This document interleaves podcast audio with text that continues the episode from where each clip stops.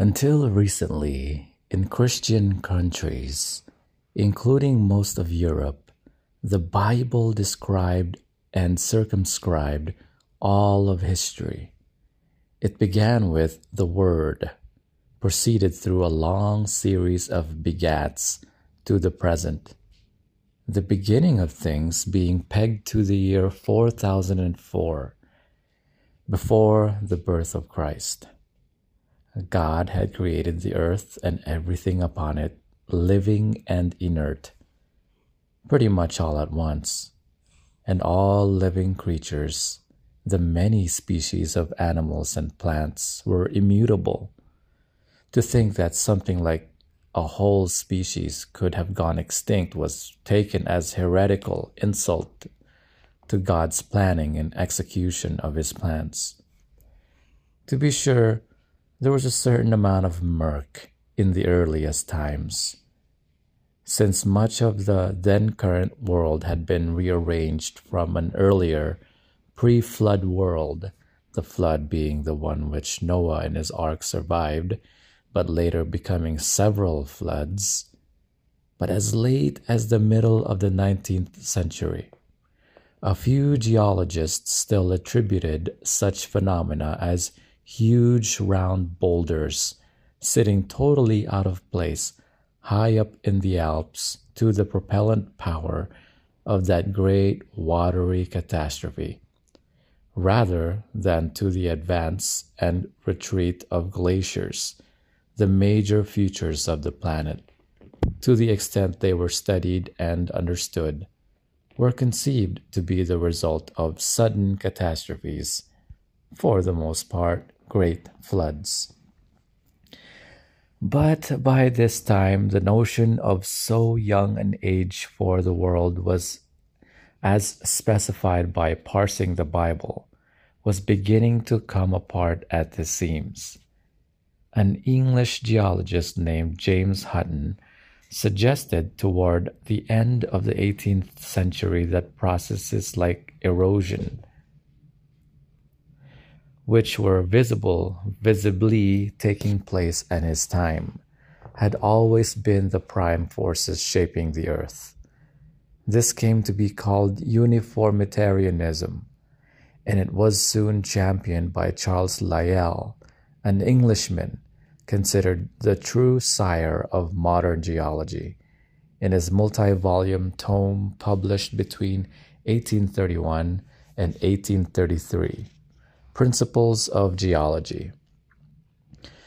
By this time, woolly mammoths had already entered the scene, dead ones, that is, fossils. As early as the 18th century, fossil mammoth bones were a hot research topic, much as genes are today. By the close of that century, the great French naturalist Georges Cuvier had positively and blasphemously identified them as the remains of extinct mammals. Thomas Jefferson apparently did not believe in animal extinction, and he instructed Lewis and Clark to look for live mammoth specimens out west during their famous expedition from St. Louis to the Pacific. Jefferson also was a bit miffed by European assertions that the New World's fauna was poorer and smaller than that of the Old World. Before too long, the idea that mammoths and some other beasts had become extinct became more palatable. But these extinctions had no doubt taken place well before the pre Noah flood and therefore it was not possible that humans had lived alongside them. Then, in 1837, a French customs official and amateur naturalist, Boucher de Perthes, began turning up chipped flints he found associated with extinct animals, including mammoths, for the gravel beds near Abbeville in the Somme River. Even earlier in England, other naturalists had seen similar associations, but these were in caves, and the stratigraphy stratigraphy of caves was at the time considered impossible to sort out. De Perthes's assertions were greeted with de- derision until the site was visited in 1859 by a committee of distinguished English geologists who pronounced him right. Humans had indeed coexisted with mammoths. Regardless of geologian theologians' views on the subject, human prehistory had finally been discovered, located in the gravel beds of the Somme. At this point, a crucial assumption was made. The geological association between the flint tools and the mammoth bones was taken as proof not only of contemporary contemporaneity contemporaneity but also that the mammoths had been slain by humans thus arose the nearly indelible picture of early man the mighty the mighty hunter from an error no first year statistics student would be allowed to make today correlation equals causation one can show this fallacy by noting a correlation between more city streets being illuminated and a rise in street crime. Do street lights cause crime? Of course not. In any event, the image of the woolly mammoth and the mighty hunter has been with us ever since. As Bjorn Kurtén, the great Finnish paleontologist of the Pleistocene, wrote, the mammoth became, quote, the embodiment of the Ice Age. Long may it live in our imagination, a black, top heavy shape looming up in the swirling snow. Tu- great tusks gleaming to our forefathers, perhaps a demigod. Unquote. More recently, French historian of science Claudine Cohen iterated the thought in her superb, superb book, The Fate of the Mammoth. The mammoth, she wrote, quote, is a totem animal of vertebrate paleontology. Let me say that again vertebrate paleontology, but it plays the same role in human prehistory.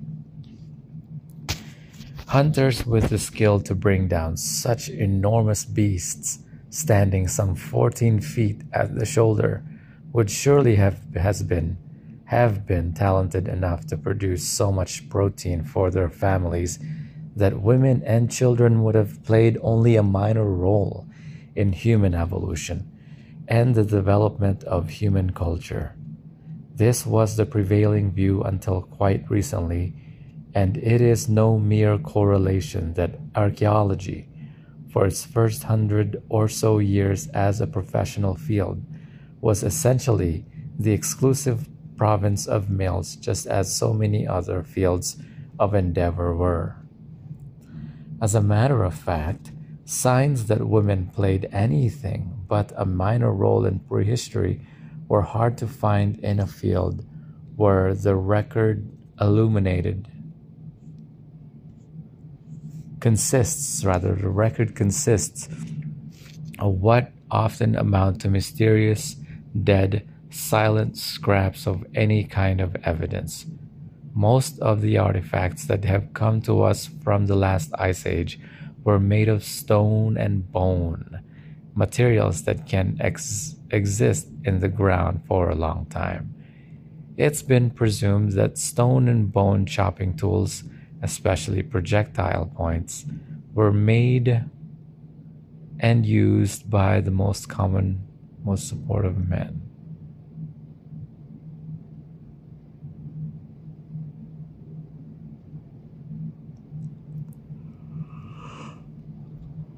Beyond that,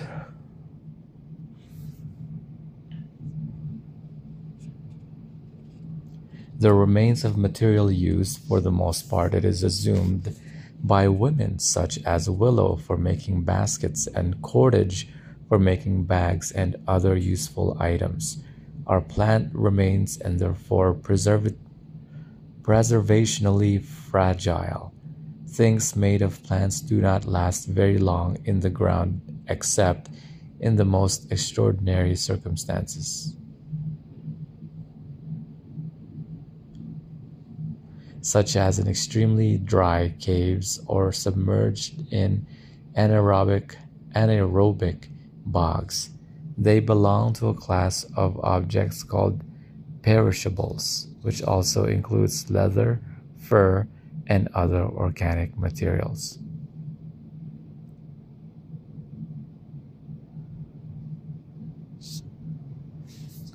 So, mostly male archaeologists found almost entirely stone tools and weapons and assumed that it was a man's world back in the Pleistocene and earlier. Women were largely ignored. Not until there recently were some archaeologists even trained to look for much else besides stone and bone tools, so they tended to miss Yes. Not until recently were some archaeologists even trained to look for so, so much else.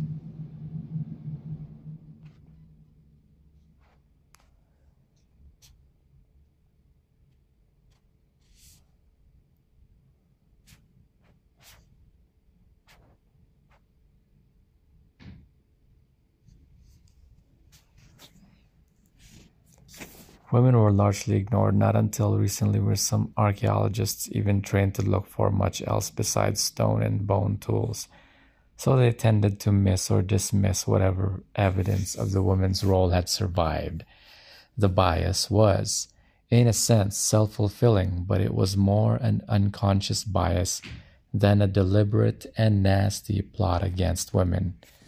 That scientists, like all other human beings, are products of their times can hardly label it.